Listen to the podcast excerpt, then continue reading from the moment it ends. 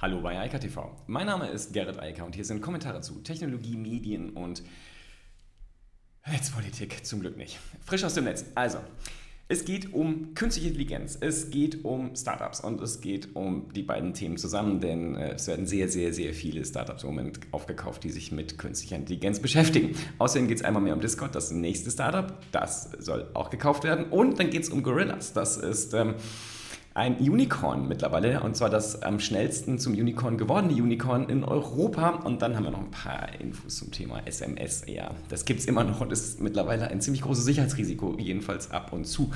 Also äh, Authy wäre vielleicht für viele eine bessere Idee. Naja, dazu später. Also, erstmal zu Apple, um genau zu sein.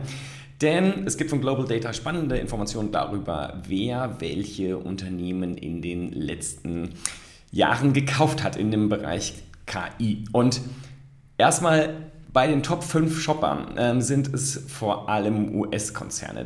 Der einzige Europäer, der dann noch mitspielt, ist, ist Accenture. Die sitzen ja ähm, hauptsitztechnisch in Irland. Alle anderen Firmen sind Tech-Größen und zwar Apple, Google, Facebook und Microsoft und sitzen in den USA.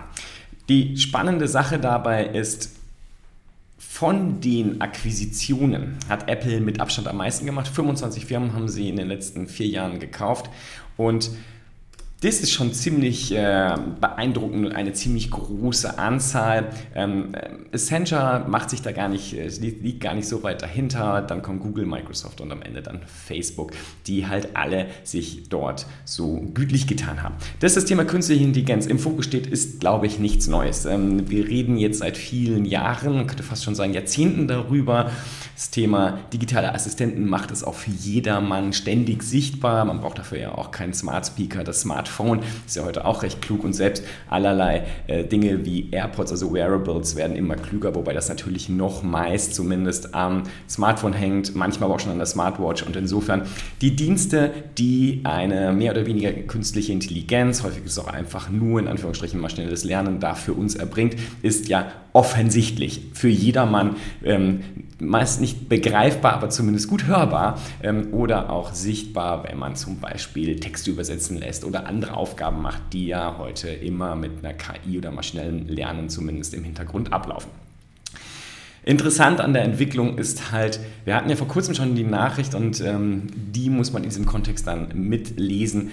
Auch wenn das hier so passiert, ist es trotzdem so, dass insgesamt das Investitionsvolumen in Startups, also nicht das Kaufen von Startups, sondern Investitionen in Startups und das in die Investitionen in KI-Startups, die halt da unterwegs sind, zu niedrig ist. Im Verhältnis zu China zumindest. Denn China ist einfach nochmal eine Nummer größer. Und wir sehen das ja auch immer häufiger auch da wird es zum Beispiel bei Apps wie TikTok, die halt ByteDance gehört, offensichtlich, dass wir in den USA und in Europa sowieso meilenweit hinterherhängen und viele Dinge da nicht mehr so richtig auf dem Schirm haben. Insbesondere das Thema künstliche Intelligenz nicht. Das ist ähm, zumindest in den USA mittlerweile auf der Agenda angekommen, also auf der politischen Agenda. Der Kongress hat das ganz klar benannt und als ein großes Problem erkannt, dass in den USA viel zu wenig gemacht wird im Verhältnis zu China. Auch in der Wissenschaft, also auch die Forschung im KI-Bereich, ähm, das kann man sehr, relativ einfach messen. Ähm, man sieht es an den Zitationen, also es, wird selten zitiert, also häufiger zitiert heute ähm, in zu chinesischen Quellen als zu amerikanischen Quellen. Das ist ähm, kein gutes Zeichen. Europa spielt übrigens bei der ganzen Sache so gut wie keine Rolle. Insofern ist es interessant, dass zumindest noch ein, naja, äh, europäisches Unternehmen wie Accenture, zumindest mit Hauptsitz in Irland, äh, da noch irgendwas macht und sieht, dass sie da irgendwie zumindest Know-how sich einkaufen müssen, wenn sie es schon selbst nicht generieren können. Insgesamt, wie gesagt, eine spannende Show. Man sieht auch ganz klar, dass gerade die großen Tech-Konzerne eindeutig wissen, wo das hingehen wird und was wir als nächstes da erwarten werden. Und es ist einfach beunruhigend, wenn man das nämlich dann tatsächlich mal netzpolitisch sieht. Ich hatte gesagt, es gibt keine, aber das ist ja auch kein, das ist ja sozusagen nur unternehmerisches äh, Handeln. Dann sieht man halt, dass wir hier Dinge an uns vorbeiziehen lassen und in Deutschland lieber Kohle und Stahl und Automobil subventionieren ähm, und das Geld da verschleudern für Technologien, die tot sind und äh, die auch nicht mehr zu retten sind. Ja, und Microsoft. Microsoft, ähm, das hatte ich ja schon gesagt, da gibt es das Gerücht, dass Microsoft an Discord interessiert ist und dass es überhaupt Verkaufsgespräche gibt. Jetzt sagt das Wall Street Journal, es gibt Exclusive Talks ähm, zwischen Microsoft und Discord. Das heißt letztlich eigentlich nur, dass es sehr unwahrscheinlich ist, dass die abgebrochen werden. Also man spricht äh, darüber, dass das Ding äh, 10 Milliarden wert ist und vermutlich dann an Microsoft geht. Und Microsoft hat jetzt auch gesagt, boah, das Interesse ist klar, sie wollen das halt für ihren Gaming-Bereich benutzen als äh, Kommunikationsplattform für Xbox Live. Sie brauchen dann äh, Messaging-Dienst und ich denke, sie glauben und hoffen auch, dass sie sich einen Teil der Community kaufen können, denn Discord ist ja primär ein Gaming-Netz, wobei man da vorsichtig sein muss. Es wird halt auch von anderen Gruppierungen als Messaging-Dienst genutzt. Spannendere Nachricht fand ich ist Gorillas. Gorillas ist ja relativ häufig in den Medien mittlerweile, weil die Dienstleistung ziemlich beeindruckend ist. Das Startup aus Berlin liefert ja allerlei tägliche Bedarfsartikel innerhalb von 10 Minuten.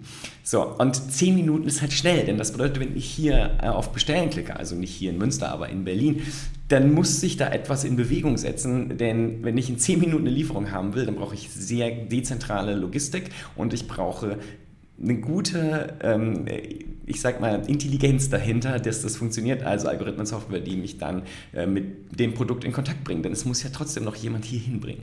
Zehn Minuten ist nicht viel und ähm, insofern, ich kenne das hier von Flaschenpost, die liefert innerhalb von 120 Minuten äh, mir Getränke hier ins Haus.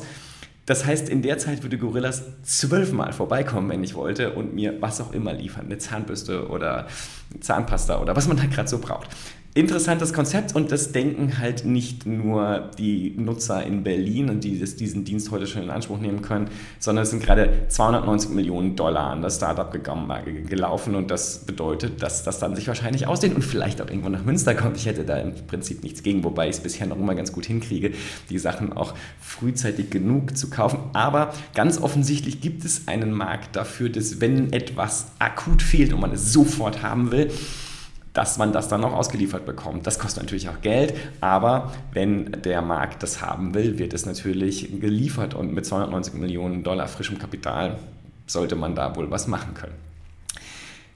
Das ist der andere Teil, ich habe schon gesagt, Gorillas wird damit jetzt als Unicorn behandelt. Sie sind halt über eine Milliarde Dollar wert. Ähm, das ist das schnellste zumindest in Europa, also das schnellste Startup, das diese Bewertung hinbekommen hat. Aber insofern herzlichen Glückwunsch, gefällt mir. Ja, und dann gibt es noch das leidliche Thema SMS. Für alle, die nicht mehr wissen, was das ist, das sind diese Textnachrichten, die man sich früher auf dem Handy äh, zugeschickt hat.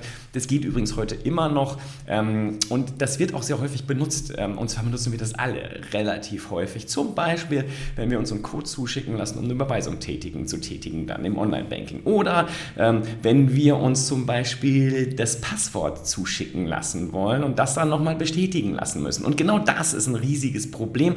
Diese äh, zweite, das ist die Two-Factor Authentication, ähm, da wird es sehr kritisch, denn das hatte Motherboard von Weiß gezeigt. Man kann mit dem Einsatz von 16 US-Dollar sehr unproblematisch eine SMS, die an eine spezifische Mobilfunknummer geschickt wird, auf eine andere umrouten. So, und das ist natürlich eine Katastrophe, denn wenn ich das machen kann und dieses Umrouten durchführe für 16 Dollar durchführen lasse, dann habe ich das Problem, dass ich jetzt mit dieser Mobilfunknummer, die ja jetzt plötzlich auf meinem Telefon landet, also äh, von einer dritten Person, kann ich dann irgendwo eine Passwortanfrage machen und sagen, wie ist denn eigentlich mein Passwort? Ja, ich habe also und dann kommt dieser zweite Authentifikationsschritt und dann bekomme ich die SMS auf mein Telefon und das ist natürlich eine Katastrophe.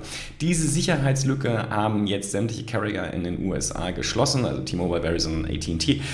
Ich hoffe mal, dass die anderen auf der Welt, zum Beispiel auch die in Deutschland, das Problem auch erkannt haben und das gleich mitgelöst haben. Ähm, T-Mobile ist ja auch hier ähm, als Telekom aktiv, also T-Mobile ist ja eine Tochter. Und insofern hoffe ich, dass das überall gelöst ist jetzt. Zumindest haben die es jetzt mal auf einen Schlag gemacht, äh, damit das vom Tisch ist. Denn das war halt sehr, sehr unschön. Das sind Dinge, die besser nicht passieren. Naja. Ähm, ich wünsche ein schönes Wochenende und äh, wir hören uns dann hoffentlich am Montag wieder. Bis dann. Ciao, ciao. Das war Eika TV frisch aus dem Netz. Unter eika.tv findet sich der Livestream auf YouTube. Via eika.media können weiterführende Links abgerufen werden. Und auf eika.digital gibt es eine Vielzahl von Kontaktmöglichkeiten.